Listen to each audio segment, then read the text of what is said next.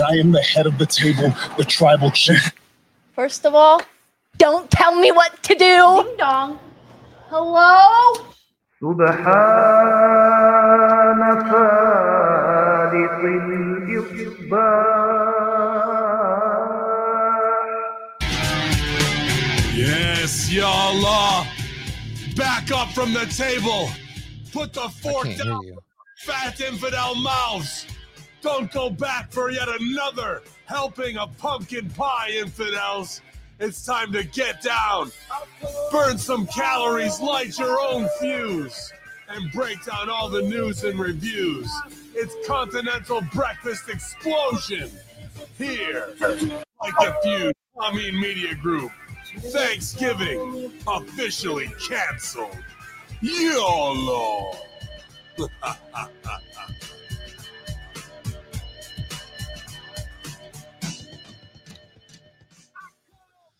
Oh, yes. What's good? I know what's good. All those calories uh, being consumed.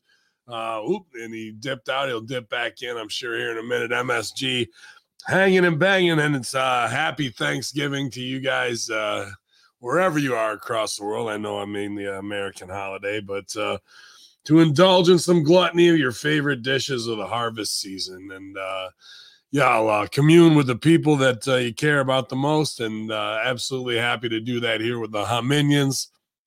Uh, breaking it down last night's show. MSG will be right back, I'm sure. Just uh, some tech rewiring, and he is the master producer, so that should be no problem. Uh, but hopefully, you guys are having a good one, enjoying all your favorite dishes, having some laughs, and in a world gone crazy. Ooh, baby, we're a wild one. Uh, I know things are hot in the Twitterverse right now, so you know, pick your battles wisely, and uh, you know, you don't need to take it out on anybody at home. I'm sure uh, everyone gets a couple cocktails in them, loose lips, and uh, politics can get things real hot. But hopefully, you guys play some board games and watch some football and uh, rip some big farts and. and take a nap because none of that uh, other shit is really important, man.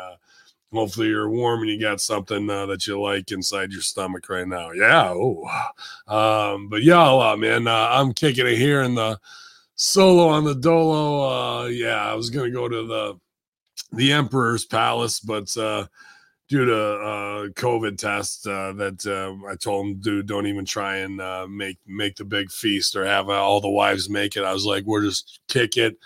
I got friends giving with the rest of the princes uh, on Sunday, so I'll get my fill then. Right now, I got the crock pot rocking upstairs with corned beef, uh, cabbage, carrots, and potatoes. Uh, really looking forward to it. All uh, marinating and cooking in uh, a 90 minute IPA. So should be a good dinner here later.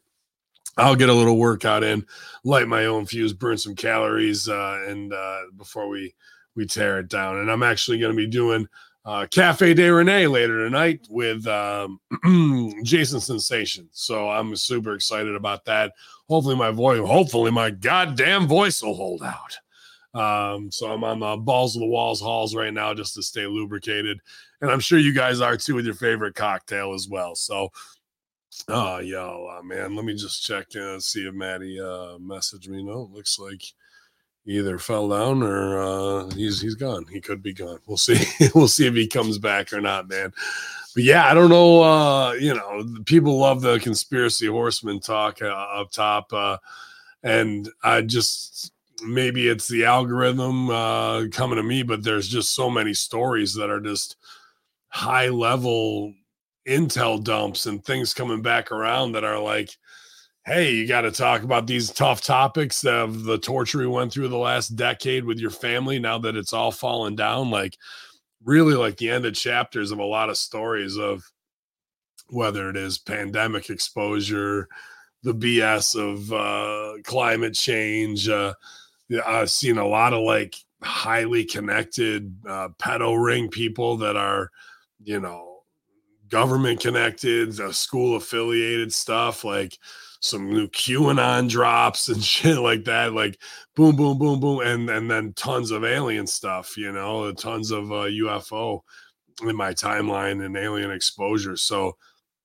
it's absolutely crazy uh, this morning. I don't know. Uh, seems like when that happens, it's like a big psyop, you know. And even Elon Musk tweeted QAnon yesterday. So strange, strange things happening, um, you know, all the way around here for sure. Uh, with our celebrities and politicians and, uh, and a lot of crazy shit going on, man. Uh, but the craziest of the crazy are tuning in right now and appreciate Scott Woodford with uh, the super sticker out of the gate here. Happy canceled Thanksgiving, y'all uh, infidels, uh, for sure. And uh, he, he, had to make a run for the kitchen and uh, get his seconds. He was still a hungry boy, but he's back. It's MSG. What's good, man? Oh my gosh, I don't know what happened there. It's like I had everything all. See, I'm already having issues here. Still, I had everything all set up, everything ready to go, and then all of a mm-hmm. sudden it just decided to crap. So you know, happy Thanksgiving. Yeah, man. Happy Thanksgiving for the technology. But hey, dude, who would have thought? I mean, you were a real young pup then, but 20 years ago that be sitting here in real time uh, at different points on the earth uh, talking about wrestling with flawless streaming video with an audience tuning in. It really is. Uh, incredible leap forward in our lifetimes, man. Well, but uh, in my defense, 20 years ago, I mean, I was doing like you know eCam live stuff on uh, the internet. Was that was it? Yeah, that was real early on. You know what I mean? 2003, right? So my friends um, a lot of those uh, wrestling.tk websites. I don't know if you remember mm-hmm. those websites back in sure. the day. And uh, yeah, they would uh, do like those. Uh, I don't know, like those uh, where you pretend you're a wrestler role play type sure. game, stuff like that. Yeah but I ended up like hosting like a, a podcast, if you will, before podcasts for podcasts. And like I was, I remember actually like doing one right before Monday Night Raw, the night Chris Benoit died as a kid. So that was mm.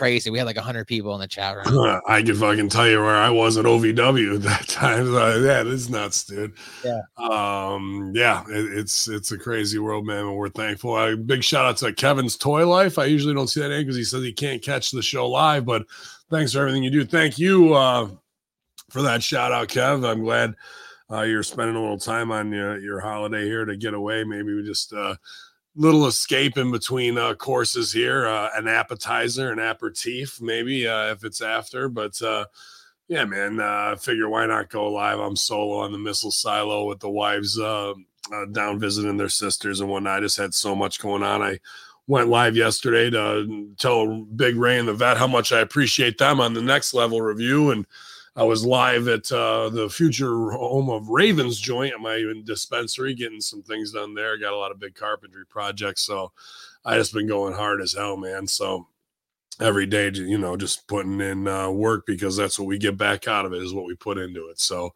thankful uh, to be able to do that and have great business partners and the minions at night hanging out last night in the AEW self help. It was a good time playing jams, uh, and singing and to the void, I guess. Uh, but uh, yeah, a lot, man. Here we are.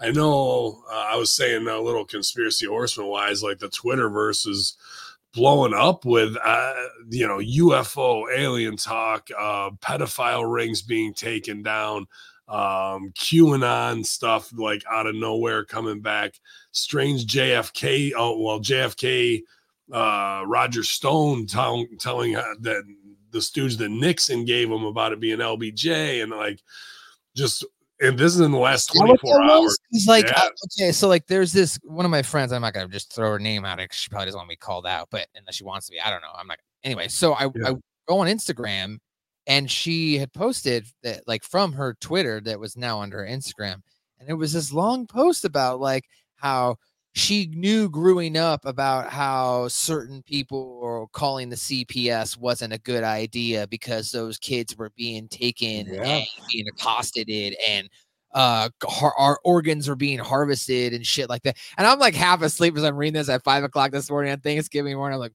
what? What is going on? It seems like a lot of like dominoes are falling right now. And to me, that means a huge psyop intelligence dump. You know what I mean? That doesn't happen. And even Elon tweeted QAnon yesterday. So strange shit of this like boom, boom, boom, uh, like all at one time. Any one of those is a major, you know, domino to fall. So I'm not sure, as everyone always says, oh, it's well, you thought 2022 was hot. Wait till you see 2023. And they weren't wrong. Now they're like, 2023 wasn't shit. Wait till you see 2024 of the awakening and what happened. So it's crazy we're here to live through it, man, and uh, you know, uh, to see how long it goes in this crazy uh, matrix of our own concoction, man. Yeah, yeah, it's uh, it is quite nuts. Are you uh, so you said you're you're hanging out by yourself? All right, so you're not Yeah. doing any uh Thanksgiving uh I got the crock, I got the crock pot going with corned beef, cabbage, and potatoes and carrots right now, man. And I got uh some uh stuffing. I always got to have a little uh, stuffing on. uh Yeah, and uh, yeah, give me some stuff and Deuce, and uh, on Thanksgiving. So just kicking it right now, but I'm gonna have friendsgiving with the rest of the princes. Uh, where I'll get together with the wives on Sunday and and do that. So I don't need to. I'm glad I'm only kind of having one feast because when we have that second one, I'm always like, oh, I feel like shit. You know what I mean? Yeah. So, um, yeah, no worries there. So When we be- wrap be up today, I'll be uh, heading to my uncle's house. He's, uh, of course, uh, something I've been doing the last couple years because he lives out here in Arizona. The last couple have been interesting. Uh, last year, the Cowboys won, so it wasn't my best Mm. Thanksgiving. But prior to that, the year before, when the Raiders won 36 to 33, it was it was a good Thanksgiving. You so like that one? every yeah. time the Cowboys lose and my uncle can suffer on Thanksgiving, it's quite uh, quite a good day. I mean, they got the Washington Generals and they got beat by the Giants, so you shouldn't have much hope that the the Commanders, Generals are. Can gonna- I give us commanders or whatever. Yeah, the, the Redskins. Yeah, fucking Redskins, bro. Uh, Ladies and gentlemen, welcome back to Light the Fuse. Ben, we were talking cannabis last week, and it's kind of ironic because we, before we started the show, which another reason why I was a little tardy here is right around uh, the 11 o'clock mark, my time. So that would have been 2 Mhm. yours. I uh, partake, partook, I partake, partook in some uh, cannabis, and uh, Yeah, unfortunately, sure. I got a little too high, and uh, I got to like, I, I think I like, you know, I don't know if you ever get so high you have like a body temperature change. In fact, now I'm, Mhm. I'm talking here, one second as I mute myself. I need to turn the fan off. Yeah. Because, like I had gotten so hot that like I had to turn on the uh, fan. I had to turn off all the lights because it felt like my, I just like my temperature spiked, and I felt like I was getting a little lightheaded. That's interesting. Um, and I know we had talked about the uh, cannabinoid hyperemesis syndrome last week, and one of the major um, things that I left out of there, and I'd forgotten just not, you know, by chance, like because I haven't, haven't had it, but man, I would get insanely like freezing or or ex- extreme sweating and extreme heat like out of nowhere and i'd have to go into the shower and go super hot water super cold water to try and regulate my body temperature back to uh you know a level where i wasn't feeling like the flu dude so i haven't had any of these today but i had some the other day and i really enjoyed them uh big shout out to my uh senseis at uh, Central Processors New York. This is their new uh, drip THC uh, brand. They've got a, a lot of products, high peaks. Uh, I really like their vapes and their flower, but uh, they hooked me up with these too. I tried, uh, I have another one, but uh, I, I usually haven't been on these drink things, man, but they're an interesting buzz. It's a very much like a, a gummy taking a, any edible, you know what I mean? So yeah, I had to go. I had to sit in the dark for about five, ten minutes, and then I dunked my head in some cold water, and Yeah, dude. I was like, "All right, I think I'm I'm feeling okay now." it's interesting, man. Uh, yeah, the the, the long term effects will be will will change the the narrative of how things are. You know, so Right. that's what it is. So whatever. I'm happy to be the test subject. Yeah, exactly. Well, ladies and gentlemen, once again, it's not my intention to bring this up, uh, bring this brand up again, but here we are, NWA in the news once more, Yeah, or lack good. of thereof in the news, that you might say, as uh, NWA Power has quietly been added to the CW app. Uh, House of Wrestling has reported that the National Wrestling Alliance, and as I saw and other people posted, uh, that two television deals, the CW network. However, a subsequent report stated that the co- controversial cocaine spot at the NWA Samhain may have negatively impacted the deal. However, on November 21st, Joe Galli took to social media and shared a picture that showed episodes of Power are available now on the CW app. Sources close to NWA were confused. Those who were expecting the content to be uploaded to the app expected it to come with some sort of announcement, advertising. The report also cited that sources who noted that they believe Power would likely not air actually until early 2024. And as of this writing, nobody has been able to contact Billy Corgan, but they are of course, interested to see what his reaction to this is. So there you go. Uh, CW is now carrying the NWA app. Uh, happy Thanksgiving, everybody. Yeah, it's it's interesting, man. Of like, how are we missing on these marketing launches? Isn't is it based off of trying to sneak it in the back door because you have to say it in this, isn't it? Because I don't think I don't think being on their app is a bad thing at all. I mean, let me clarify with that.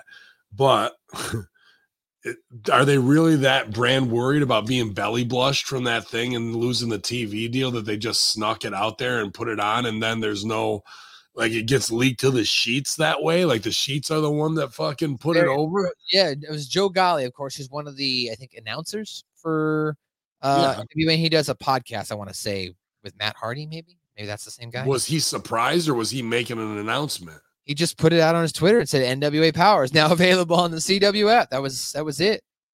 I don't know, man. Like, I think these companies worry way too much about what everyone's like. Oh, see, they're on the app and da da da. Like, if you were to announce that, and then they get slammed, and, the, and here comes the shit talkers. Who gives a fuck? That not being talked about is worse than in in this type of business Right. than and then bad press is or what you consider to be bad press because you're creating you have to create awareness on a product launch and then when it leaks out like this backhanded and then what? You can't you only get one chance to make a first impression.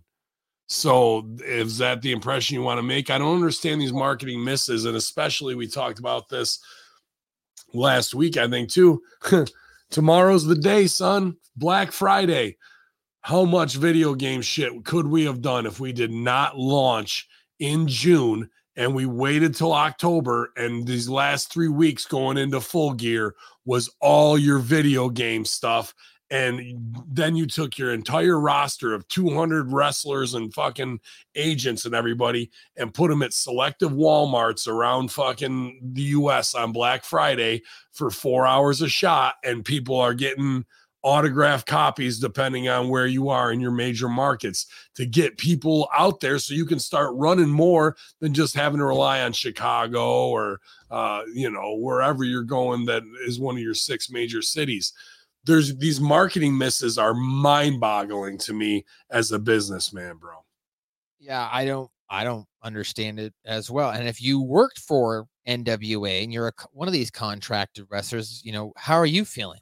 Right? Like you all there's no big hubbub that you can even like share with your family or friends or even your own brand to build your own personal marketing yeah the company that's supposed to be representing you. And I'm not trying And to I have friends and people I respect in NWA, Yeah. and that I want to, I want them to do well, I- and I want Blaze and I to go in there and beat the shit out of people. And I see them, I see wrestlers on that roster selling for dirt sheet inaccuracies and da da da da, da and be like, and all those people who wanted to get a job here now talk shit. Well, you just cut your throat. I'm like, why are you saying this shit online? And then this type of stuff happens and they don't look vindicated. They look like more the fool. Yeah. Like we didn't even have a call to action across all of our roster that uh, we're all going to tweet at this time. We're all going to put out the the fucking graphic. We're all going to do this, you know what I mean? Huge announcements. We got a big Annie coming at midnight or whatever the fuck, you know what I mean? Like what do we why is this not happening? These are easy things to make happen, dude. And uh, if CW just is like, yeah, we're doing it, and then you're not clued in on that picture, what's who's running the network marketing over there too? That there's there's problems on both ends, in my opinion, when it comes to that, obviously. yeah, it's it's very confusing. Well, there's your NWA update for the week as they continue to press out more hot news each and every week on Light the Yeah. Fuse. I don't know, man. What the frig? But good luck to him. I mean, that's it's it's at least something and up. You know what I mean? And maybe it, it, with the if they can get behind it and market it and support it, but the, it'll get them back to TV level. If they can do a prove it deal like everybody does in this stupid business, um, but I don't know, man. Like you gotta you gotta roll something out, you know. It's it's very very odd indeed. Well, here's some more top headlines. I got a couple more stories here. These come from Wrestle Stink, as you like to say. Mm.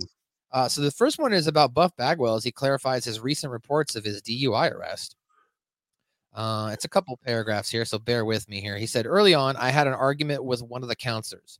I had ran over a curb at the local Little Texaco, but it needed to be towed. I have a bad knee, and I hadn't had my knee replacement surgery yet. It was a block away, so we had to hurry out to be late. And then I asked the counselor, Hey, man, can I give Reese the guy with the better wheel, better leg? Can I get him to run my keys down to the tow truck place? He said, No problem. Long story short, there was a conversation that went on about and I went to jail for arguing or disrupting the class for 24 hours. I couldn't believe it. So it says he was 24 hours in jail for not doing the right paperwork. Uh, there's some more on here. I flew. Uh, it says Bagwell added that about a month later, he was sorting out flights for two of his shows. He had said that he planned to travel from Atlanta to Des Moines and from Des Moines to Dallas, Dallas to San Antonio, San Antonio back to Atlanta. He explained that he got questioned when he returned home and how he got to San Antonio from Des Moines. He said, I'm like, I flew. What do you mean? said Bagwell. And they go, Why didn't you list it? I said, There wasn't any room to list it. And they go, Well, we need to know. And I go, Okay, from now on, I'll let you guys know. I didn't know that. There was no room on the paperwork. 24 hours in jail for not doing the right paperwork. Now I've got heat with them. I'm on the radar. Said he pointed out that on November 16th was the day he went to court and to jail. He said that his hearing was set for 1:30 p.m. on that particular date. Bagwell explained that he wasn't sure if he was going to jail that day. So uh, basically, he was saying that he was confirming that he did spend 24 hours in jail uh, for driving under the influence of drugs, but he's saying that he was sober, that basically that whenever he gets a violation in the DUI court program, it lists his original DUI offense. Does that make sense? I guess like So basically, to me, to me, I want. Here's the thing, dude. I, I mean, maybe, and I'm just maybe this is what I'm speculating. Either saying I was concussed or something happened, and because I didn't do the right, and because I had a DUI offense and I didn't do the right paperwork, they listed it as a DUI, another DUI. okay. I mean, he he claims to be sober, and I hope he is. You know, for 16 months, I think. But I watched the thing that DDP Yoga just put out, and I've worked a couple shows with Buff, and he's been nothing but uh, you know a, superstar guy in the locker room. No big attitude of like I'm arguing or you can't talk to me or any shit like that. He's not like that, you know. But when you're out and you're his age and you're doing somas and you're taking and you're drinking and then you're going driving and having big accidents, you know, Yeah. like that's that's inexcusable. Like Yeah. that's what Sunny's facing. Sunny in five days could be facing 35 years. I hope. And and then like if that's not enough of a wake up call for you and to do that and to get sober and uh go through these treatments and you've got the DDP guys behind you or what have you but I feel like it just comes off disingenuous like they're monetizing it like even when he's sitting there in a studio setting having to do Right. these monologues that are like some testimonial from the real world about it it's acting and it's not that great of acting you know it, it, i can see how cameras on i'm on like none of that is ever going to get to the root cause of why you're doing it if that's why you're doing this shit man when you're trying to monetize it and i get it's reviews to pump this product but the guy who is marcus bagwell has got some something he's got to deal with and to pimp it out like that is not really facing it you know what i mean? And, and it's never going to really be dealt with you know on the level it needs to be. So i hope for his own sake and other safety that um you can detach from being on and being what you know is expected to be. I'm buffing the stuff for some 90s nostalgia bullshit bro. Like life is too fucking short and precious for any of that shit to fucking be at the forefront constantly only to get pimped out for a YouTube video, dude. Well, moving on now, our last beast, last bit of hot news that I have here. This actually pertains to AEW, so it segues into the Light the Fuse review. We've got, uh, of course, there was some uh, little bit of, uh, I'd say, back and forth controversy, some conversation last weekend coming out of AEW Full Gear.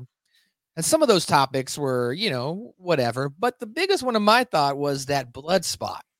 Everyone's been talking about the blood spot between Hangman Page and Swerve Strick. Now I listened to the Monday locker room, so I, I I heard you guys. You guys weren't the biggest fans of it.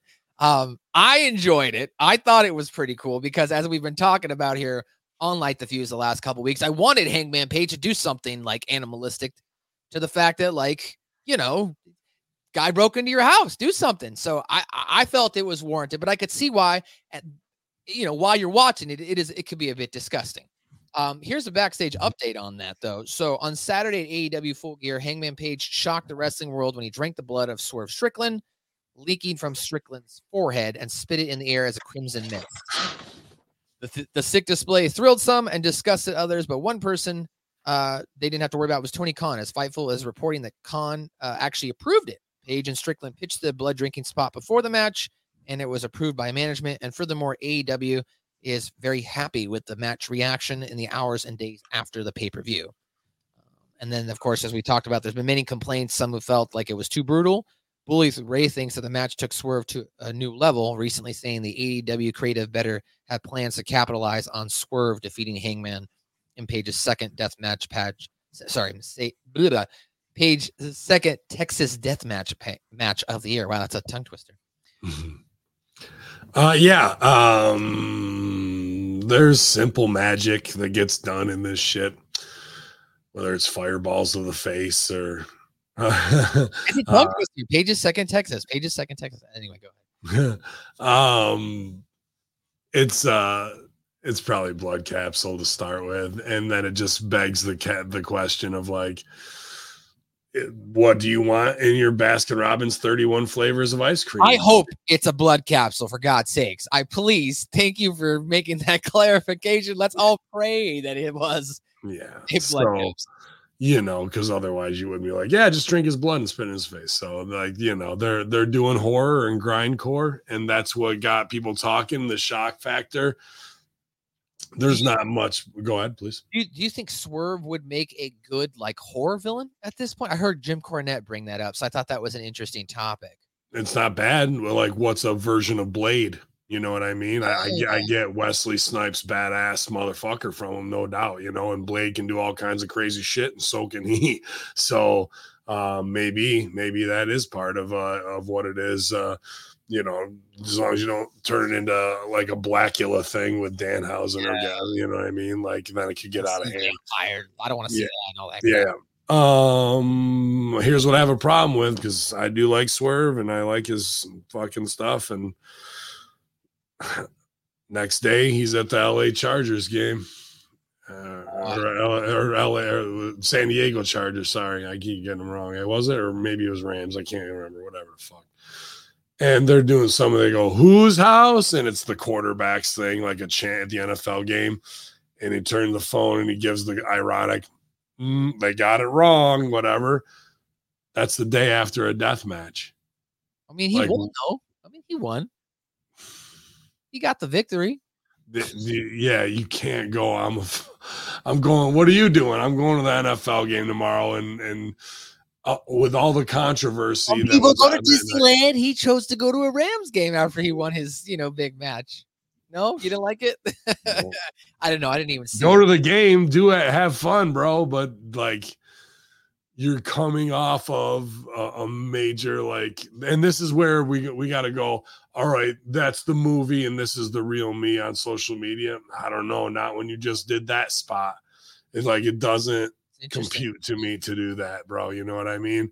I'm a guy who fucking typed in only so weird. I Like yeah, only typed in capital letters uh, in everything I did for eight years straight is Muslim extremist shit. You didn't see me posting fucking pictures of me and my dogs and the wives. And if you did see me with the wives, it's because I have them in gimmick covered up at my comedy spot right, you right. know like I, I i just respect the art and the craft and i think he does too and then when i see things like that i'm like uh come on you're better than that you're better than that I, I think you know you don't you don't think using his catchphrase, the "Whose House" thing, at least it plays into it. Like it did but that's not where we are right now If it was two weeks from now, maybe three weeks, if we didn't stay on this horror shit, maybe. Because all they did last night was put him in a fucking straight up tournament match. I mean, we'll get into a lot tonight. Yeah. So we not we're not we're doing things that we're not capitalizing. And Bubba Ray's right. And I hope they have something. And then they showed that they didn't. That because you could have somebody asked this in the chat last night. How would you book this? Well, it's not about the the round robin thing. I kind of liked with the bingo cards. I really did kind of enjoy that. But are you just booking straight up matches that don't have any fucking thing behind them? So the fact is, you can do storyline inside a tournament. So last night, Jay Lethal really should have won, and Hangman should have cost Swerve in that tournament to keep the shit going, Yeah. or the match gets thrown out and he and Jay Lethal gets a buy on in the next round. So you you can do storyline in a tournament that costs the finishes. That's no problem. But we didn't do it. We just went from the most controversial thing, horror grindcore, to like straight wrestling. Oh, okay, dude, that's a miss. That is like you. There's your follow up and strike one. You know what I mean? Like that. That's a problem. Yeah. Well, let's get right into it then. As you're as you're already uh, kind of mentioning there, AEW Light the Fuse uh, review from last night in Chicago, November the twenty second, your Thanksgiving Eve. Um, yeah. So the first match of the night, they they announced. Well, it wasn't the first thing they announced. Was Excalibur started with an opening package, and then they talked about the Continental Classic, and they explained the rules. So here are the rules for the match. I believe they're 20 minute matches. You get three points for a win. You get zero points if you lose, obviously. You probably get a one point if you draw. Um, and then at the end of the tournament, there will be four people left, the two top from the blue and gold league. And then those two will face off on the week before December's end pay per view. And then finally, they'll the final two will face off for the Continental Classic Championship, which is three belts. It's the new belt, which you did predict it. You said it last week. You were like, it's gonna be a belt. Yeah. It was. It was Yeah. I mean, they- they mean nothing, bro. They need belts. Yeah, um, belts are props. Uh, belts are for guys who can't get over with character. If everybody has a belt, the only person who's important is the one that doesn't have a belt. None of these belts mean a goddamn thing except for we can make replicas to sell to marks who are belt collectors, and the ends justifies the means to do it that way. So, but it's way over saturation, like everything else. It's meaningless. Yeah. So here are your participants. They have, and I apologize if I, I you know, my if I blathered on earlier. Basically, it's the top two from each league: the blue league and the gold league, and then those final two face off in the semifinals. And there's a finals on the pay per view. Blue league: Bryan Danielson, Andrade El Idolo, Brody King, Claudio Castagnoli, Daniel Garcia, and Eddie Kingston. And then in the gold league, and I was at least happy they at least put Jay White in here because it's he's Bullet Club Gold Yeah. uh, Jon Moxley, Swerve Strickland, Rush, Mark Briscoe, and Jay Lethal. So as you said there, as AEW started tonight, it was Jay Lethal versus Swerve. And I know that they had put the precedent down. I get it that they were trying to. One of the rules is everybody's banned from ringside, right? But Hangman's page, his music could have at least hit, right? He could have come down to the ramp and he could have distracted that way. No, fuck banned from the being everybody being banned from ringside is what means most when Page comes out. Like fuck what banned uh, rules. God damn your rules. Like this is yeah, yeah, this is way beyond that. This is homicide level shit, right? Get arrested, banned from the You're right. Every time Swerve has a match, Hangman should just be be- yeah, yeah. yeah. Every match, you're right. To, Yeah. to try and murder him, not not beat him up, murder. like that that's what it should should be at. So um yeah, to just have him in there and uh. I mean, the match wasn't bad. I liked the match. Uh, yeah, yeah, no, I mean Jay, Jay Lethal, a phenomenal worker, and so Swerve. But the thing is, Swerve was working way too hard. Uh, Jay Lethal just sidesteps, moves. You watch him uh, how how little he has to do. It's very from learning from Jeff Jarrett. Jeff Jarrett worked very much the same way. And Jay Lethal's been in doing this shit for two decades, so his pr- body's probably rocked and trashed, you know. So he wants to do a good point. Why wait for the match? He could- have attacked him before the match even started, right? Yeah, but I think it's I think it's more to like rob him of the victory. You know what I mean? Is a is a little more heat. Um and like uh, Swerve was rolling and trying to catch up with Lethal, and Lethal just walked to the corner. you know, like Swerve wanted to spot, spot, spot, spot. Jay's like, yeah, I'm, I'm over here. So it took like a couple minutes, but then when they got on the same page, it, it did click. You know, but that's just a difference in styles and and maybe where they are in their in their careers. So, um, but it, it meant nothing. no, that's the problem. So to go back, so it meant three points for you know the winner, and that's it. Yeah, and that's kind of what I felt like this whole show was. It felt like they came off this big pay-per-view and they went, What are we gonna do? Oh, you know what?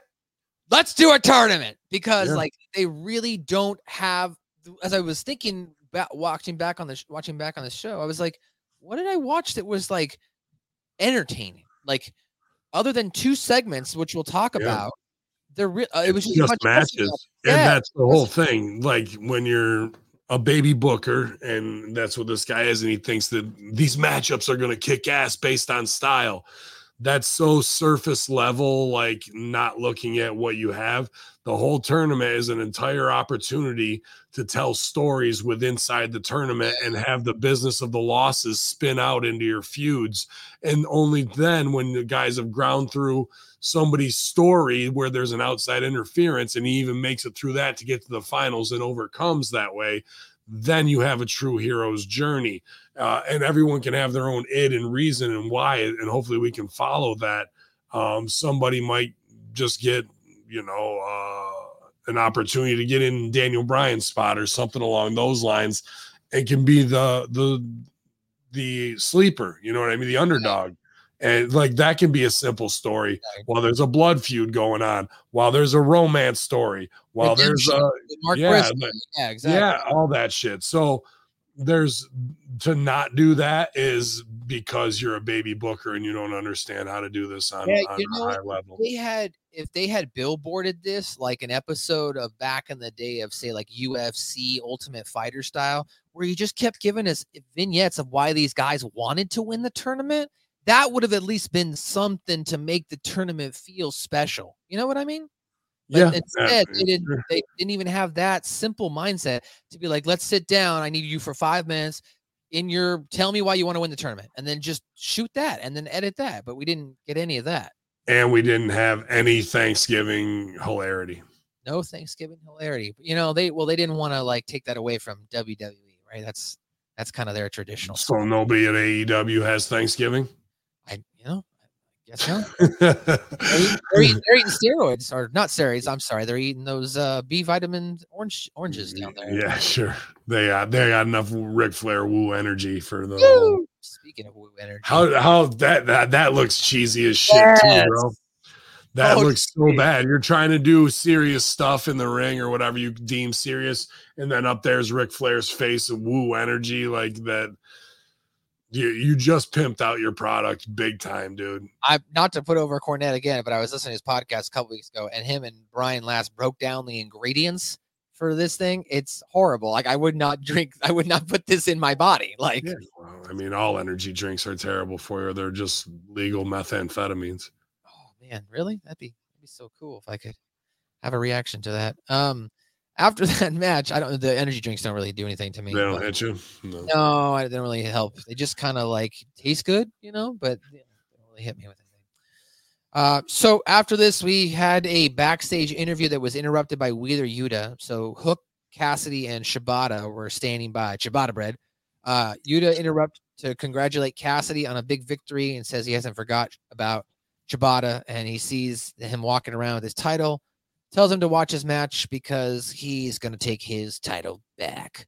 Orange is like, Well, I had an announcement, but Renee tells him that they're out of time. I That's it. Renee with the most TV time of anybody tonight. She was in like four or five segments.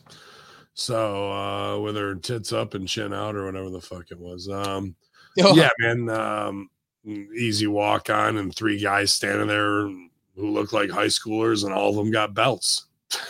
it looked like a fucking who's going to wrestling club after school today, you guys? Bring your replica title day. Like that's what it looked like to me, bro. My friend uh, Joe Vernola, shout out to him. He's a host podcast, but he's also uh, the booker of uh, Primos Pro Wrestling out in Denver. And he's got, you know, tons of belts that are just like lying around his house, right? So like I'll just go over there and I'll just see him and I'll can I can I borrow one of those belts and walk around town and it'd be believable at this point, Ben? Is that is that possible? That's that's pretty much about it, bro. Like you, you'd be as credible to any six year old that saw you. They they see title, you're over. It's true. I mean, that's why the baby faces with a title always do better. oh, Everybody with a title always does better at merch. And it got out of control, especially on the indies, because everybody's got because Tony did. Now everybody's got seven asshole titles in their in their indie. Right. So if you only got 20 core indie guys who carry titles, now you're showing up and guys we had to put a moratorium on it like if if we're working with somebody we'll let you to defend their title here what have you or if you're like a triple crown champ or something you know what i mean you can do it but guys were showing up who weren't champions on our shows with other titles just to have them at merch now you look down, everybody at every fucking table's got a title. So now titles mean nothing. They do. Our our championships mean nothing because you got six other belts on your fucking table. Like I gotta imagine the belt count was going wild because here in the first 20 minutes we got six, six, six belts. Six belts in 22 minutes. Yep. Yep. I got it. Nice. Okay. Yep. Damn close. Wow. A lot of belts, guys. Mm-hmm. And, and, we're not stopping. Uh, because up next, uh, we got three more uh, because MJF and Adam Cole come down to the ring.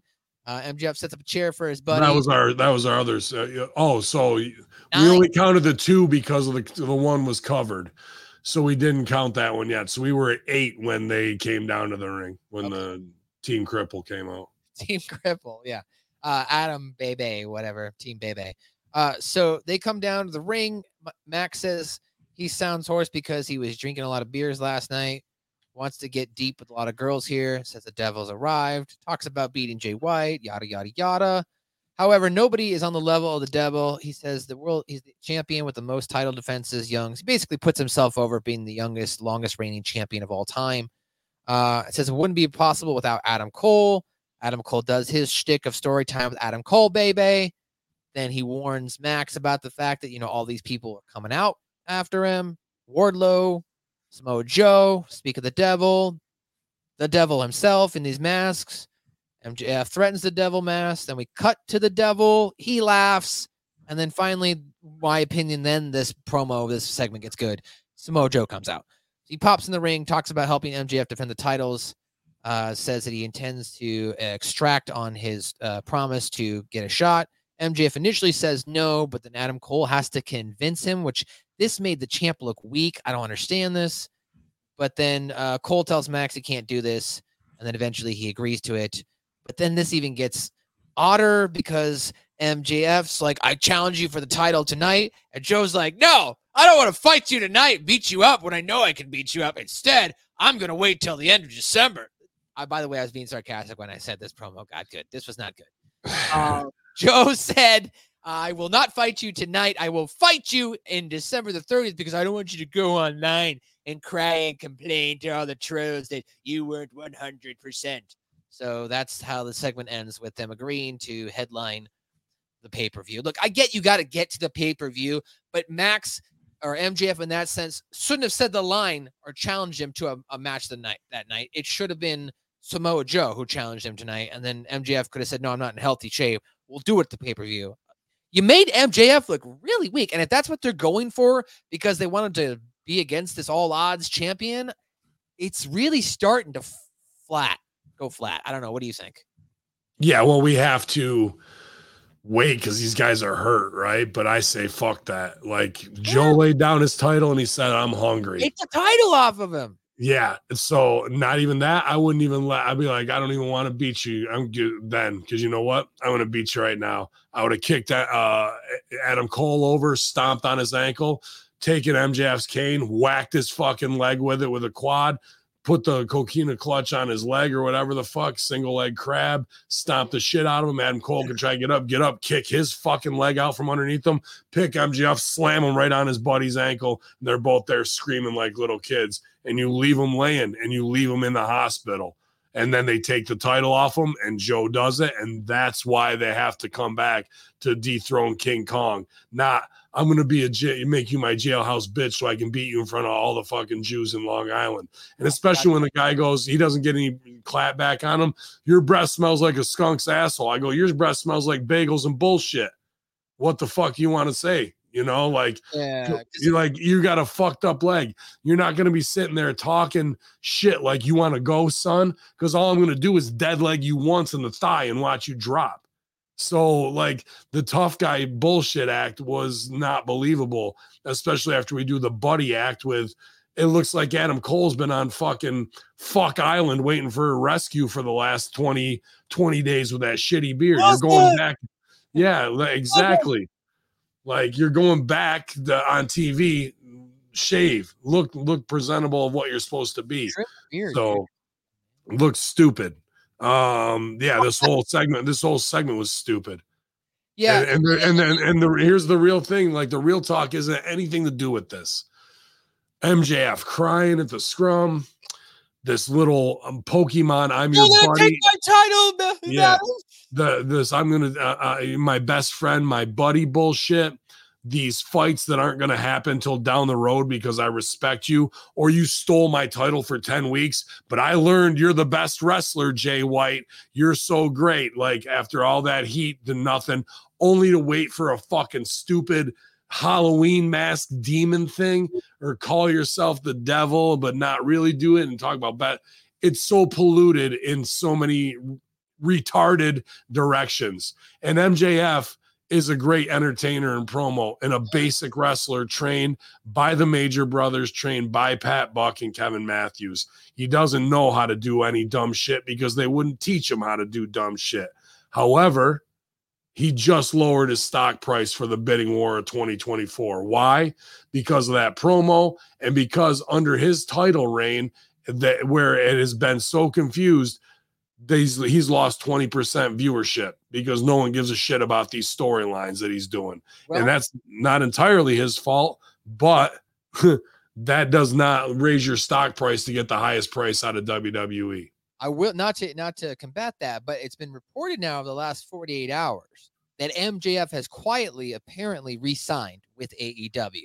That's the rumor going around right now. So if that is the truth, then it maybe it makes sense that he just doesn't care. Like I got my money, so whatever you need me to do, Tony, you want me to do this bull crap? I'll do it because I I got my I'm getting my, my check now, right? I mean, Well, there's something to be said of that. If you have it guaranteed and you're on a sinking ship, guys in WCW didn't go to WWE for two years because that WCW guaranteed contract money that Hogan and Nash and those guys had. If they would have jumped, if they would have taken the payout or buyout, then they would forego that, right? And Vince did that for some guys to to bring them in because it was a lower lower amount. So maybe they see the ship sinking and go, fuck it, I can take two years off, get healthy, and and sit around and make two million more dollars. It, it might not be the worst decision, but in that time, if you don't have control where you're like like of your creative, or maybe he does and he, he he's missing it. I don't understand how he could with those guys around him, but this was not good, man. And uh the the little boy emotions and the scrum and all that none of nobody wants to live vicariously through that. When he was a heel when he was what he was in the original good. that's right where he should have stayed. Yeah. all this adam cole friendship shit has fucked it every every bit he laid down. And i'll i'll give you some inside stooge. Um bucks are burnt out. And and they're stepping away is what i've heard. And uh, being the elite thing is done and they people can think it's a half work or whatever and who's got the pen and who re- who really uh, does control it it's not it's not an executive committee it's tk and whoever can get closest to put oil in his ear and for a while that was you know jericho or you know i'm sure moxley too and they got burnt out too but right now things are in a strange spot over there it's someone had pointed it out earlier in the chat room. I think it was Foxo that Bryan Danielson wanted this. He wants to go to New Japan to do this tournament. So now they're bringing this tournament here. So is Bryan Danielson in the ear of Tony Khan? Is he burning that oil? Is he the one helping him make those decisions? I'm sure for his own, and he he has his uh, reasons to do things to like try and make the company the best it can be based on what he thinks Tony's vision is. But that guy's a menace to himself as well. You know, like eye hanging out, broken eye socket, post concussive syndrome, and da da da. Like, bro, just hang him up and be the lead agent, producer, but like whatever this addiction to I gotta go over there and do this. And those Japanese guys aren't gonna fucking take care of him, bro, either. You know what I mean? Like he's gonna he's gonna want it because I'm here in Japan. It's the end of my career. It's gotta look good, bro. Like could one shot with a broken orbital bone and fucking concussive syndrome and excessive uh, brain bleeding and dude, you could go down into a coma and not ever wake up. And uh, that's that's the scary truth of uh, long term process of CTE. Yeah, none of these people are John Tenta. I'll tell you that they they Yeah. they, they would definitely cannot do to hang out in Japan. You know what I'm saying? No. Uh, well, after that segment, uh, it ended as you alluded to with uh the whole prison stuff, with Samoa Joe telling MJF, "You're my bitch now," and that I'm wherever you go, I go. I'm gonna make sure that nobody beats up beats you up because I want to make sure you're nice and healthy for when we fight at the pay per view. So we're gonna get Samoa Joe and Wardlow, I guess. or Wardlow's gonna wait the whole time that Joe does till when Joe goes over and then go try and pick the bones of what like none of this none of this makes good long term if, sense. if anybody's an artist out there that watches the show, if you could just draw uh, Samoa Joe, MJF in a prison uh, outfits, but with uh, Samoa Joe in his pocket holding it yeah, well, that's the whole thing that we just stole from. Like, Yeah. If you what kind of chance? Like he emasculated Joe emasculated. Joe got back over on him, but like, it's ridiculous, dude. I'm just saying they've made MJF as a champion look really weak. And if he didn't quietly resign, he's definitely Tony Khan is definitely make sure he's diminishing that value. So that way MJF, there is no bidding war, right? Because at that point, I What- think the MJF storyline is Tony wanting a best friend. That's what the whole thing is, bro. Oh, that's cute. He just likes Adam Cole and MJF, so he, he wants he's living vicariously through them. You think? Are so? you goddamn right? A hundred percent. Interesting. Interesting. Well, I hope he can one day get a best friend. That'd be nice for him. I also heard that on the sly that fucking um He's a best uh. I don't know if this is verified that the lawyer Megha is no longer on the upper echelon or if even with the company at all. I don't know. Dang. That got swept under the rug, huh? A lot of moving parts happening here. Well, apparently more moving parts in this next match is we had Cool Hand Angelo Parker and Daddy Magic Matt Menard and Jake Hager taking on Hook, Shibata, and Orange Cassidy for whatever reason. I don't know why. Uh, just a match that was thrown on together. What I like to call a rampage match. Um, I, I- who won Hook? Shibata and Cassidy won after a submission from Hook, and Yeah. Well, I mean the whole thing Oh, was the whole thing was Danhausen's return, right? Right. So this is a shitty six mm, spectacular. I've done plenty of these in my life. Um, and with a little entertainment spot with the Yes. or with the with the purple hat gimmick, and it got over and cursed them and da da da da. So a meaningless match, so everyone can get in there air humping or what have you. Um, one thing I don't like that too much is fucking uh, here. This is the third match in a row nonstop punch, chop, forearm, elbow.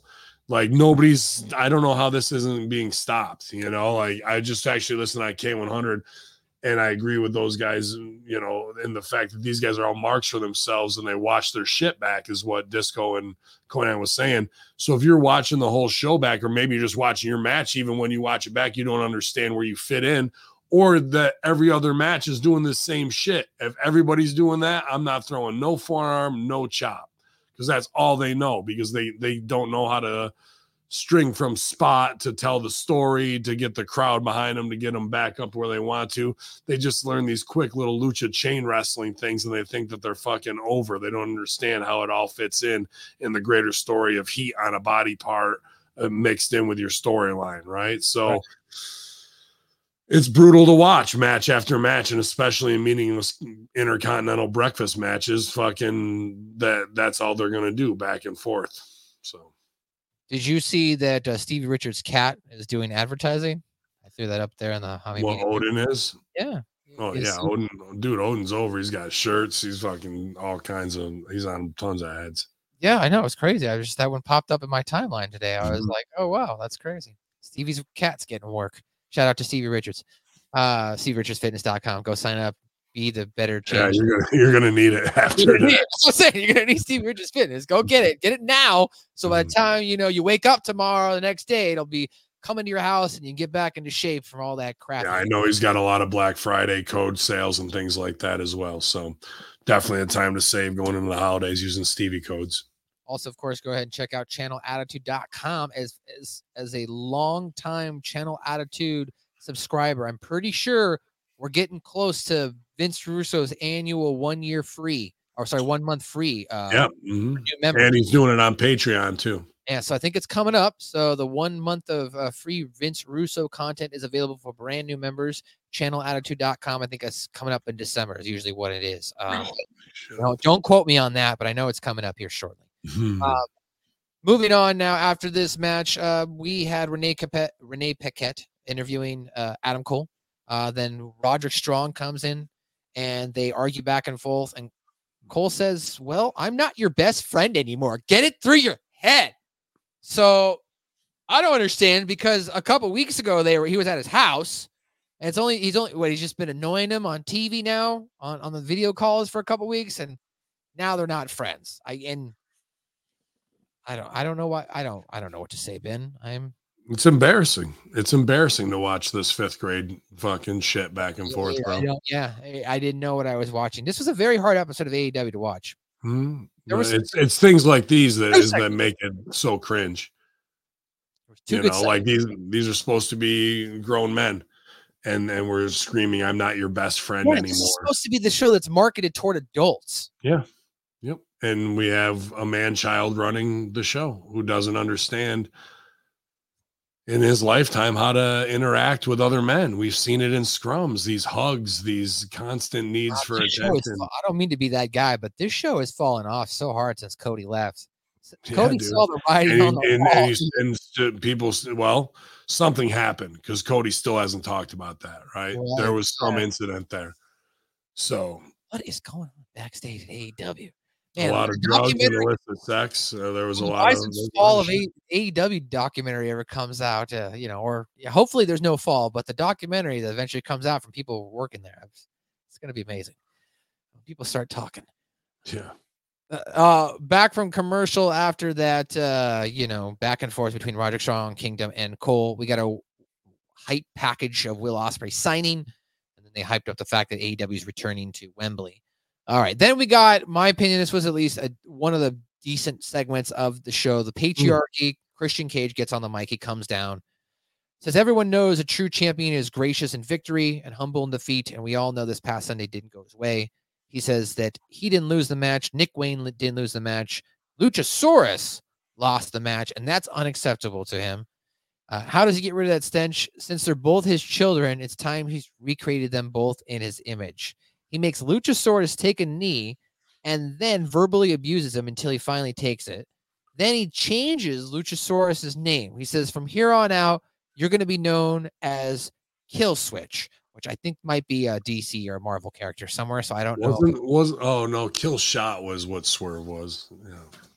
Kill In, Shot. M- in MLW or whatever it was, right? Lucha Underground. Kill shot. Um, yeah. I mean, really good stuff here, obviously from Christian. And it popped me when Nick Wayne gets down on a knee right away after all that. And like he's like, No, you don't ever kneel for another man again. Well, the it was so good. It was great. Yeah, that's all great stuff, bro. And then out comes Oh, Mil- oh.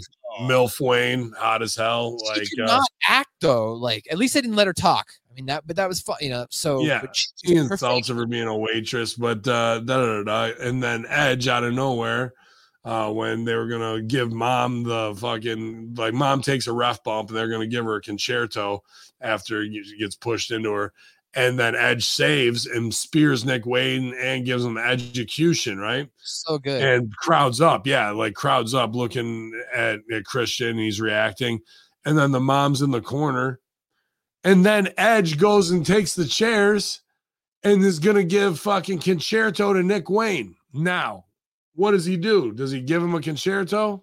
Yup. Yep. Fucking drills Nick Wayne with his mom sitting right there. What should have happened? Edge goes. Mom, Nick Wayne's mom crawls over and puts herself over her son and says, She "Please did. don't do it." Da-da-da. Instead, mom just sitting there going, "Fuck it, hit him. Give my kid brain damage." Like, Yeah, no, Taz It- made some good Taz made some good points on the commentary. He was like, What the Yeah. hell is going on here? yeah, That's your mom. Help your mom, dude. And then and what are you doing, mom? You're just gonna let them you're just laying there? Like They just let him get fucked up, bro. Like now, normally this is par for the course for AEW, and I can just write it off. Here's where I can't. It's fucking Edge and Christian, bro. How is this mistake getting through on guys who are way more in tune than you and I will ever be Yeah. At, at the highest level? Like all the rest of it, I'm down with. I, I didn't mind it. The Nick Wayne stuff, the betrayal of the mom, the mom bump the fact that Edge raised it up, show intention. The threat of violence is just as important as the violence itself. Yes, I want to. The mother's love, even though her son's a little bastard, da da da da da. Come over, drape yourself over. Then Edge snaps out of it and goes, I'm obviously not going to hit his mom. I just saved his mom. Okay, okay. You're going to get yours, motherfucker. You know what I mean? To, to Christian and put it down that way. And and even then, because he just took a spear and an execution. You don't need to lay Nick Wayne out another time. We gave it all away in one segment and the end. We never should have even done it that way. So yeah, I don't know. It's not for me to criticize Edge and Christian, but holy fuck, bro, was that a wrong choice? like I would have I I look, I like the Con-Chair-To spot and Edge does as doesn't do it as frequently as he has in years because it's a heel move, right? So when he does it, like it pops. So when he does it, it shouldn't be on TV. It should be on pay per view after we build to it, bro. Right, exactly. I was, or I was gonna say the mom should have jumped over Nick Wayne, mm-hmm. and then that could have then even been more of a catalyst for Christian Cage to manipulate Nick Wayne further. We're gonna fight for your mom. You see that? That piece of shit. He fucking Con-Chair-Toed your mom. Blah blah blah. But we didn't even go that route. You're right. Even Taz was confused. What the hell is going on? Yeah, When- dude. Hits him with the Con-Chair-To and Excalibur on commentary trying to like, you know, shore it up and be like, well, Edge is just so in his own zone right now. And that, and that shows a big problem that we don't have production meetings because that's our major story. Like, you know what I'm when I was talking earlier about how we need to do business inside the tournaments, it's stories like this that would cause a finish and a spin out. So the guy who's losing it might mean more to his story, and the other guy advances in the tournament if we write it the right way at a high level. But we can't even get the finish on this right on the basic level. And we have to with those two guys in the ring. There's no excuse. And they're not talking to Taz to be like, this is the story we need told and why. And, and they're trying to make it up on the fly. This is our major storyline. This needs to be sat down with production. Here's the shots we need. Here's and here's what we're doing at the end. Because then maybe someone Taz would have gone, brother, shouldn't mom come out and cover Nick and you just put the ta- you put it down and then Edge is like, yeah, that probably would work better and we'll save that for this. But nobody fucking had that conversation. So, dude, that shit like that leaves me scratching my head. But at the same time, Well, not just how am I how am I supposed to punch? How am I supposed to go? You know what? That was really stupid, Edge and Christian. She never should have got hit, or he never should have got hit. Like, how do you have that conversation? Well, you know? I mean, you have to like also. I mean, look, we've got someone in the chat room here says, as a mom, instinctively, she should have protected her kid. Not very realistic. My teens can be jerks, but I'd never let someone hit them. So, like, if you've yeah, got that's the huntress Billy Wolf, the, the reportress Billy Wolf, man. Uh, she watches a lot of goddamn wrestling, so she knows when things work and when they don't from a point of view. And it just is mom's instinct. No mom would sit there and be like, "Don't hit my son." Okay, hit him, fucking whack. Like, all right, dude. Very. Ridiculous. Very, Ridiculous. very weird. And what do you think of the name Killswitch? Do you like them changing the name? I mean, he, his whole gimmick has been Luchasaurus. I thought we were going to get a Kane unmasking. Like, if they had done that, I was hoping. Like when he, I, that's what I thought we were going toward. Like, I'm going to pull your mask off, and you're going to be Judas, whatever you previously your name was, or whatever. But do you like at least the rebranding of Killswitch?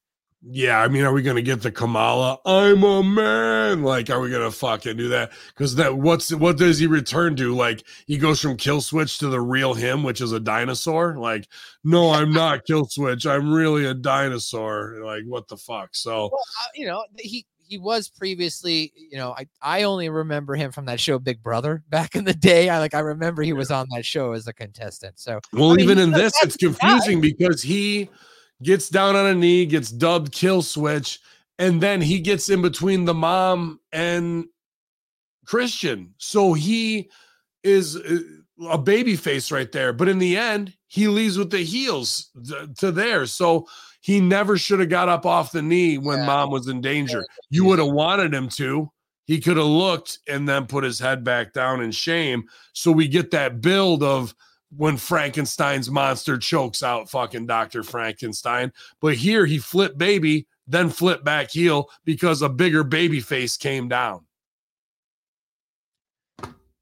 Doesn't make sense. He got the approval from Christian Cage by saving him, so all is well in the, in the camp of the patriarchy. Still entertaining, but just a, a few fundamentally wrong choices in there.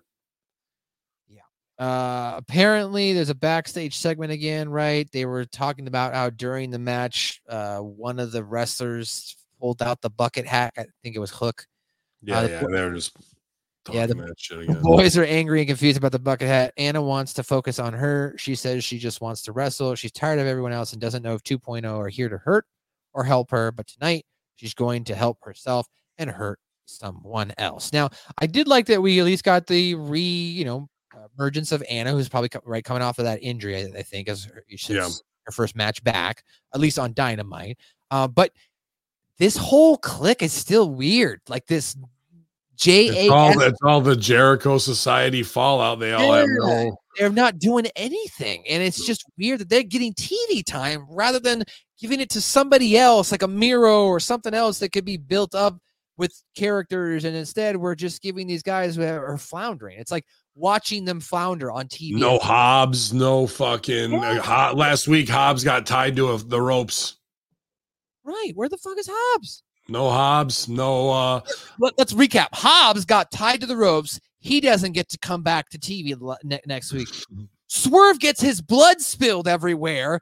Has a drunken Staples, blah blah blah. But he's on as, a, as a as a regular match. No Sammy Guevara, no uh fucking um who else uh like anybody that they built just in and out, in and out. Like you said, Miro, no, no, nothing, bro. Penta one week, no Penta the night, like whatever. Anna Jay fine as a motherfucker. Yeah, That's all that matters. She was good to see. I was happy to see Anna Jay on TV tonight. Well, let's go into our next match here. A next Continental Classic match from the Gold League.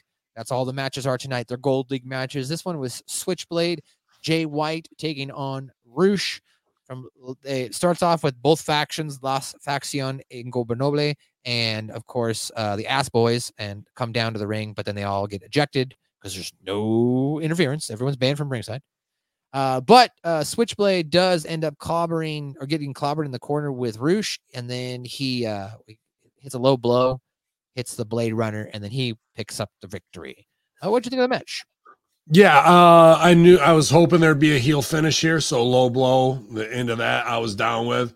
Um, both of these guys are like top guys from where they're from, I guess, Japan, UK, or wherever in fucking uh Mexico. And I feel like they both kind of have a chip on their shoulder where they like they didn't want to do as much business for the other guy. I think Jay White should have been on the sell here a lot more, especially if he's going over with with a low blow heel victory. Um, he did good like frustration and get out early on, but then they all started getting their shit in and hitting stuff and kicking out that were like big, big moves. And then somebody moved on something, and then we hit something big. That in WWE is the go home, and you feel it. It was like, ah, boom, oh, pow, one, two, three. The rhythm is there. So they kicked out, overbooked it, and then went back into forearms again until we got to the heel victory, which is fine to do. You know It's what I mean? But eh, it's like I think you have heard you guys discuss this multiple times where they have to finish the sequence. Nope. We this is exactly how we planned it out in our heads. So we have to do it exactly. Let's not go out on the high note of the crowd. and We're not we're not in the moment. We have to like do it exactly as we practice it, perform it. Because if we don't do it that way, then we're not going to feel like we didn't execute our craft to perfection. Right. Well, they look at it like uh, climbing a ladder. Like hi, we got him here, but can we take him higher with another move? You don't need to at certain points, especially in a, a tournament level one. So why are we over? Why like are we overbooking and doing ladder, the dips? Yeah. to get to the top of the ladder, and then they try to build another ledge, but fall. Uh, on it exactly dude you, you're never going to get them as high as yeah I, I tell my students here comes the finish bus know you kicked out there it goes you're not going to get now you got to work to get them all the way back and you feel that man you can feel where the finish should be oh and they think that they got over with that falsy but whatever they just did tiger driver into something else and like what else are you going to do to somebody aside pull out a fucking gun and shoot them to, to make it more believable than what you just hit you know or you do hit their finish and they kicked out so now you just buried your finish and your finish don't mean anything anymore Right. so dragon screw or whatever. Yeah. yeah so um i would have liked to seen less 50-50 and more rush 80-20 because the heel victory would have meant more with jay white from underneath to hit him in the balls instead it was just like i'm a dirty heel so i do it eh, and didn't mean much so y'all uh we go to a.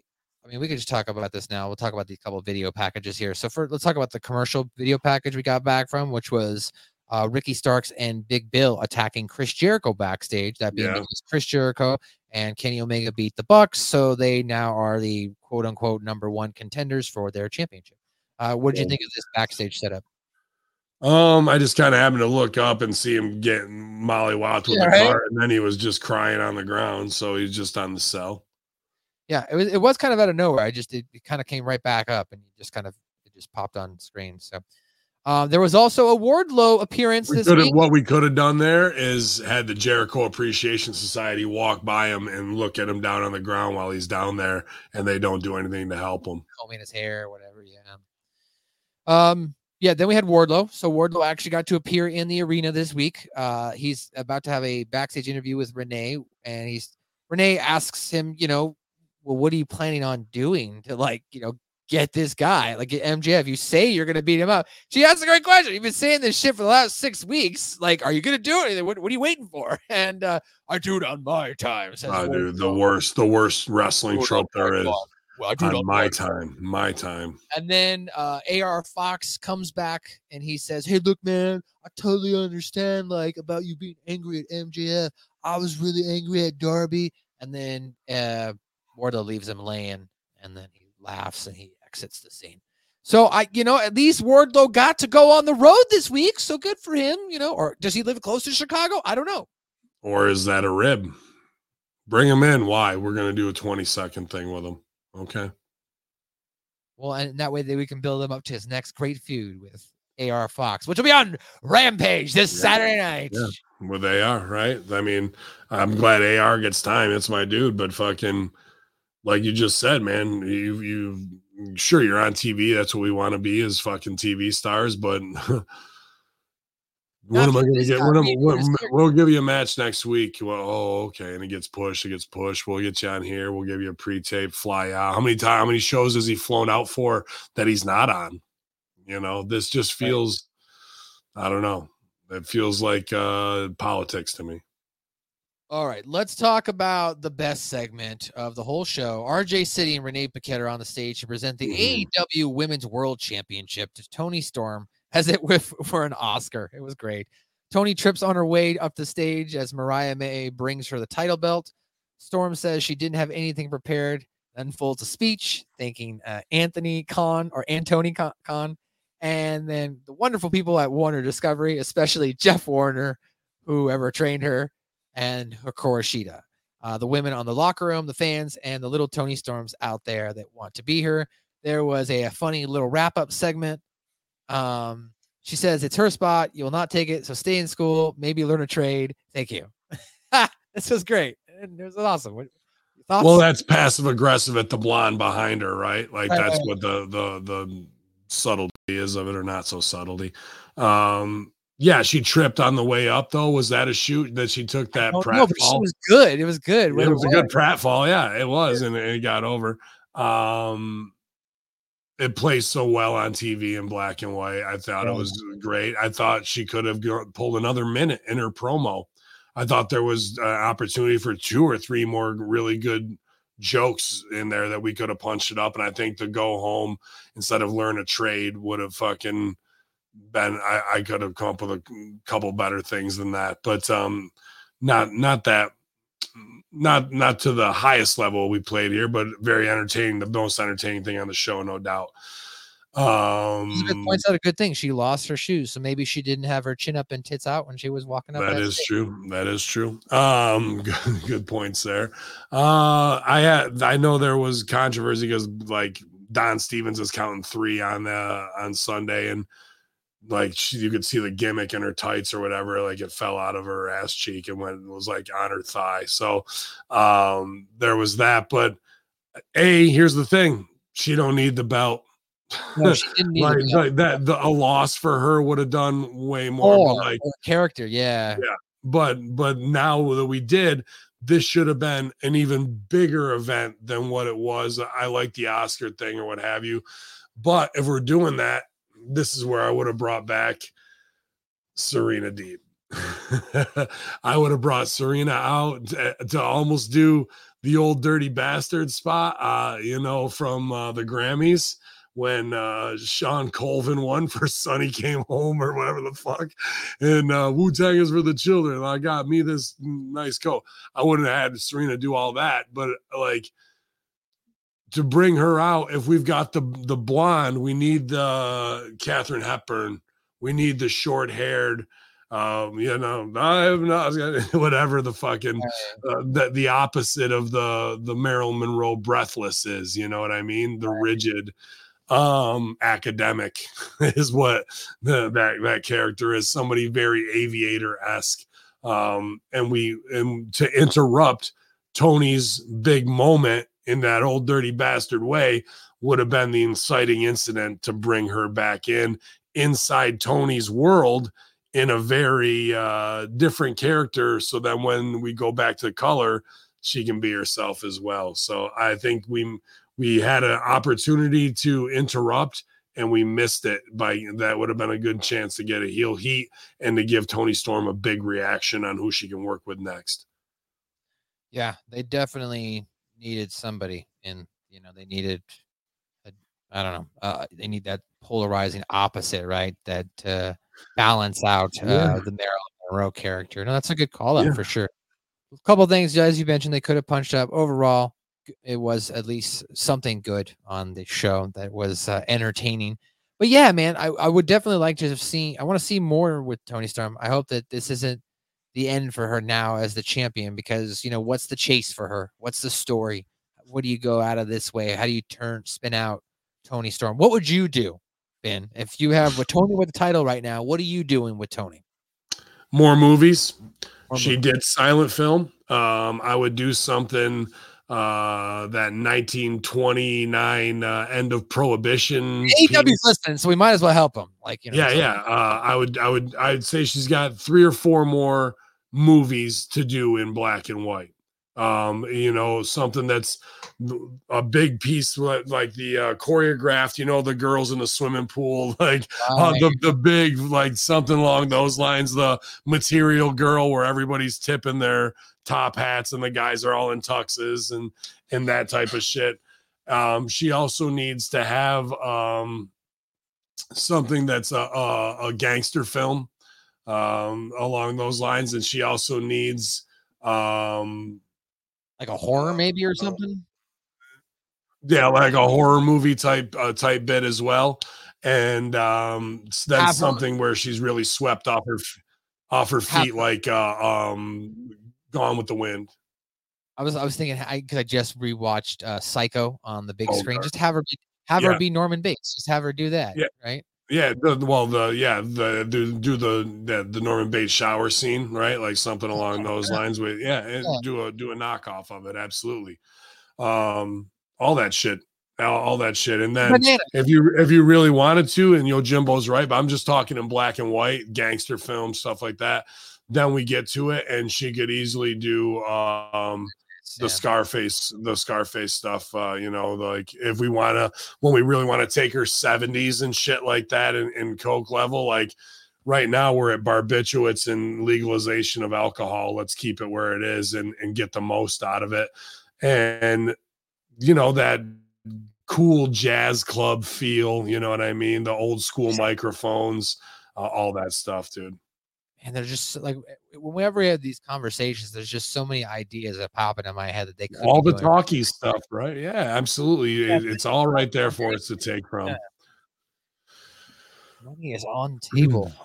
Um, Mm. following that segment uh, with Toni, uh, we get Skye Blue interrupting the celebration at the end as she makes her entrance, and then we go to break. We come back from break. We get Anna Jay versus Ruby Soho versus Skye Blue. This match ends uh, when Jay knocked Soho into Parker's arms, and then Anna chewed Angelo out over it, and then Saraya chewed Ruby out, and then Blue hit a super kick and a fireman's carry. So basically, we kind of glossed over this in the 2.0 thing, but they're kind of setting Yeah. up this love interest between Angelo Parker and Ruby Soho, and they're making it to be some sort of Capulets and Montagues type bullshit where both sides don't want them to date. Is that what I'm gathering? Yeah, they- exactly that. It's exactly. It's it's Hatfields and McCoys. It's it's Capulets and Montagues. You're 100 percent right. And I, I, to be honest with you, I don't mind it because they're all no small parts. least doing right? something, yeah. Yes, if you are the story in the match, that's all that matters. We got all these girls out here with great asses and titties that they paid for. They're all sexy. Everybody wants to bang them. Fine, that's cool. But here's a little story, and it only takes one spot of getting bipped off the apron, getting caught, and locking eyes. The best acting we do is when we say nothing at all, and that it was good. Show don't tell. It was as juvenile as you want it to be. Eighth grade, we're falling in love, but hey, it's something. You know what I mean? And he did a good job with it. It, i- I mean, it, it it was it was something. Oh, somebody asked. Somebody's asking for it. Team titties and biceps. There biceps. we go. Mhm. Uh, Team Titties and Biceps. I was out there. Everything was out there. They're all having a good time. Um, yeah, I I thought Anna Jay might have had one slip, but I, I wasn't uh, quick enough. did what's interesting is you know Vince Russo always brought up the fact that you know no matter who was on the show, if you were on the show, you had a story. There was always something there. So it's frustrating when we see AEW when they don't put it all together. You know what I mean? It's like you have all the elements there, and you take if you just like took what you did one week and took what you did last week and put it all together in one show, Mhm. you actually have a pretty good show. That's a that's a huge problem because uh and and uh, well it's not because they actually did the the little thing this week, but like you said, Russo said everybody needs to, and if you don't, now you're depriving yourself of high level opportunity interactions because a lower level C level storyline that doesn't have high stakes can be followed, and that's fine. And then when your A storyline has high level stakes and something is happening where both of those are building, they will eventually cross paths. And this is, I've talked about this Venn diagram before. And in that moment where they are not even really related, the C storyline can be a catalyst that sends the A storyline exactly where it needs to go, or some interaction in a trade off of as simple as switching costumes in a Scooby Doo kind of way, right? Can can can can make the difference in in a chase scene where they're both being chased and oh no, you open the door and this is going on behind there and you get a different peek of what it is. But if we don't develop storylines at every level for every character, we never get those moments to pay off where we see these two trains on the same tracks colliding and we can't wait to see it. But the players involved have no idea that right around the corner is another train headed for them. Boom! And then that satisfaction of the voyeuristic viewer of those stories watching them collide gives ultimate psychological satisfaction. But if we don't understand that at the most fundamental root level of storytelling, we can never get to that point, and it's a very sad, existence, which is why we are where we are. Yeah, uh, very sad existence in indeed. Um, I don't want to say we're sad on Thanksgiving, but I'm like sad at the creative level of what could be and what never will be. Right. Well, let before we get into the main event here, something that I thought was interesting, and I kind of want to harp on this for just a moment as a video gamer. So I don't know if you noticed they, you know, they were hyping season pass two, season pass number two of AEW Fight Forever is now available. So here's what I find interesting. About a week ago, you know, I watched RGT 85. Shout out to RGT 85, friend of Stevie Richards as well uh, he did a video review on you know just some of the big games that are right now being discounted during Black Friday and the holiday seasons. And come to find out, WWE's 2K23 digitally right now is 20 bucks. So I was like, you know what, 20 bucks, I'll buy that. Why not? It'll be if I ever get bored, I'll throw it on in the background. I'll have to kill some time. It'll be fun. So I bought it, picked it up. I played it for a couple days here every now and then. Cool got I got, got to thinking last night. I was like, you know what? I wonder if AEW is, is doing anything for Black Friday, right? So I go on, I look around. There's only one store, it's Best Buy. They've dropped the price from $60 to 40. So to me, I feel like they missed out on an opportunity to even discount it even further because their season pass they're already charging is $30 on top of that. So why not offer the game for 20 digitally and then people will probably buy that $30 season pass and end up spending $50 on the game anyway.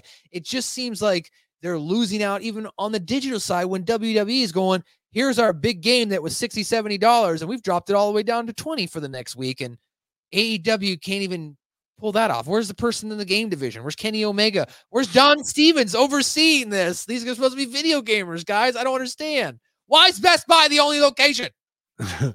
because WWE doesn't have fucking uh, Grayson Waller running their video game division like AEW does, right? Like because they have a dedicated marketing team who understands these fucking things and how to upsell and how to capitalize on uh, Black Friday sales and to have to know what your competition is doing so you can either parrot it or one up it. You know what I mean? And uh, uh, but I think the best video game you should have spent your money on is the Infowars.com Alex Jones NWO Wars video game for 1776 for America. Yeah. Well, I mean, I they're turning the frogs gay.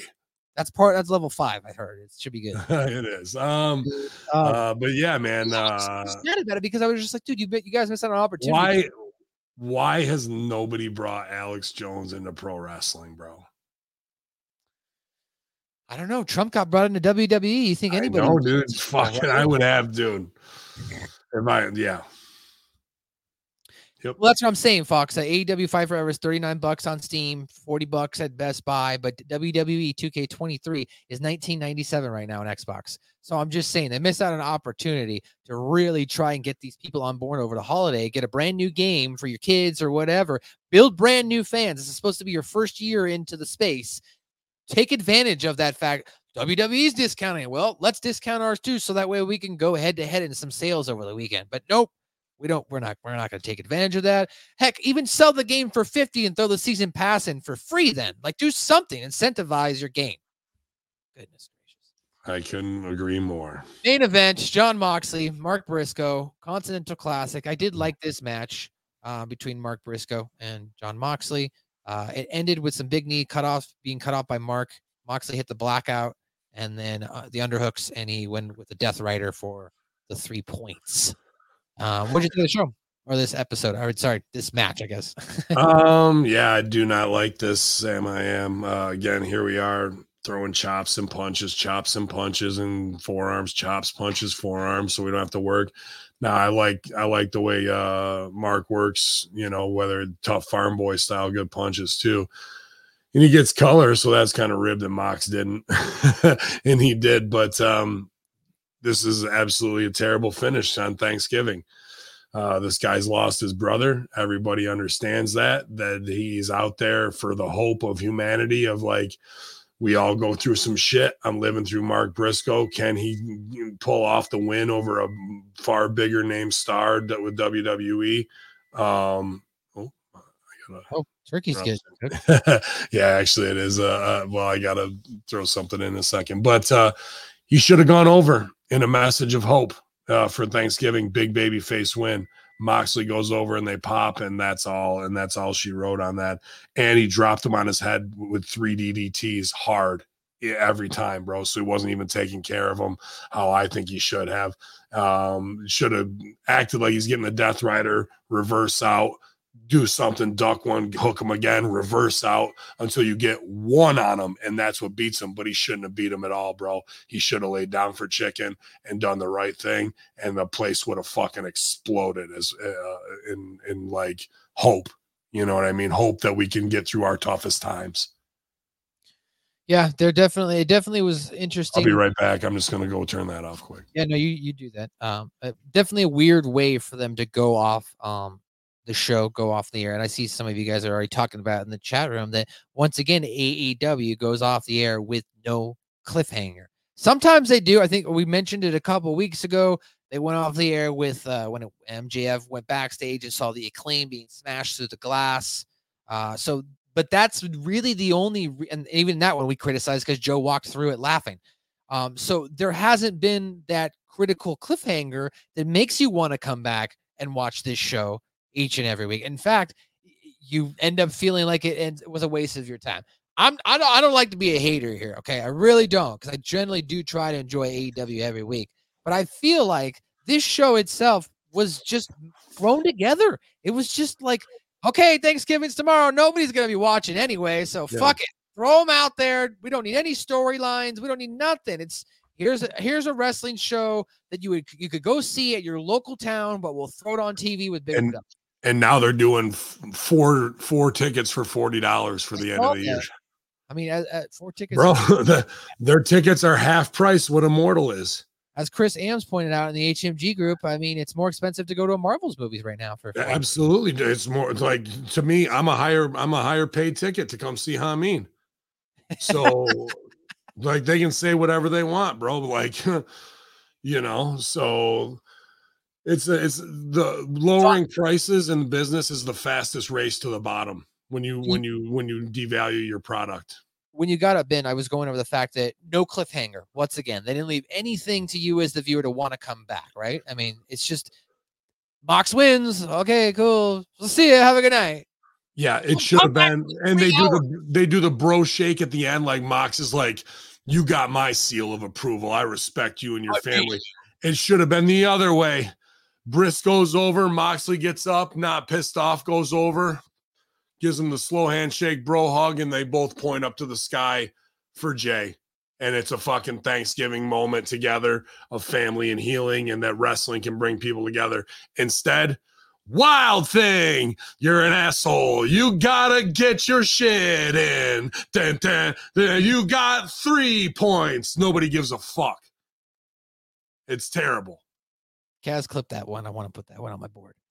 Yeah. Um, well, overall, I did not really enjoy this show. Ben, did you enjoy the show? I'm by I sound of- thought the tournament stuff could have been cool, but I'm sitting there. I enjoy it because I'm with the SmackDown Live self help. of course.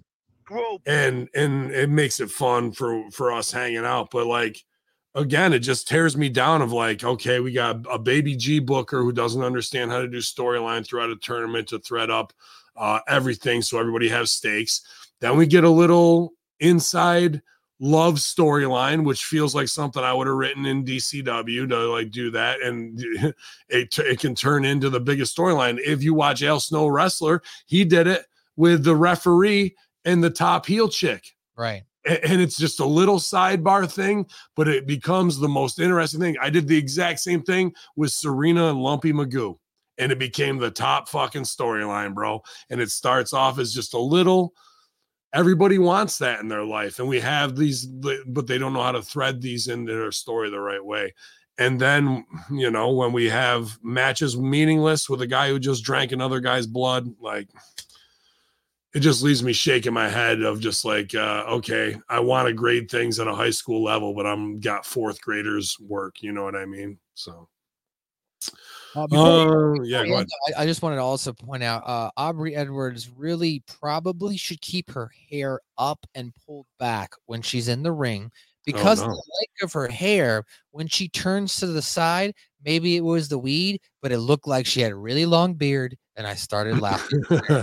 Pull your hair back, girl, because side profile, it looks like you got a long beard. well, why should she even have her hair down to start with? She's in an athletic uh, moment. It's not about her with her mane whipping around and everything, you know. So, um, and then uh, uh, the the more of the Nyla caught me warming up like backstage where she's dancing to fucking Prince Nana's theme just to go viral on it, and then and like, oops, you caught me as I walked toward the camera, like it's all just this self-serving millennial generation that just has no uh shame and or view of how they actually are being perceived in reality. No, it's the shame because like they have no shame, and when you have no shame, and the other people are watching have no shame, then there's no there's there isn't that weird cringe feeling that you get No. like the normal or at least our generation and older generations get, where you're just kind of like, oh, that's weird. Like, why are you doing that? You know? Yeah yeah so um yeah uh he's got a vice president position open so. And i know two of them are at home not really wanting to do much so that means three. So to me the the real great white sharks that swim could go oof there's a lot of fucking lot to eat for me to eat right here. How do i claim power? So that's interesting to me uh to keep an eye on that between now and the end of the year so Boom, well, ladies and gentlemen, we've lit the fuse here on Yeah. Thanksgiving. I'm your host in the heat, and I can't beat. I'm your guy who's high, or the air is dry. Your boy MSG. Follow me, uh, my podcast, link linktr.ee slash South Park Pod. You should also follow me on Instagram at Matthew underscore Schaffer. I actually recently won the first round of this monologue contest, and uh, next week begins the final round. I'm going to Wonderful.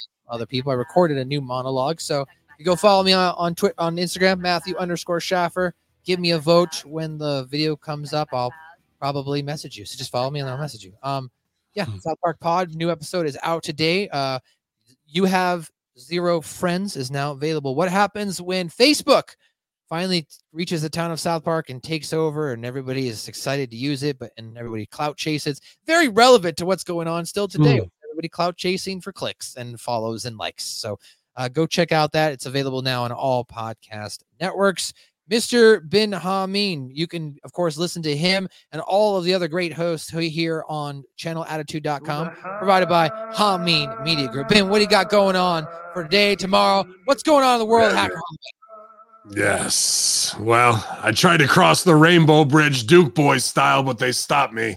Uh, so y'all uh, infidels, we're back here in the missile silo. Gonna do Cafe de Rene tonight with Jason Sensation. I'm not sure if that's live or not, but uh, it probably will be over on Rene's channel. So looking forward to hanging with those guys, having some laughs, doing some Vince-isms.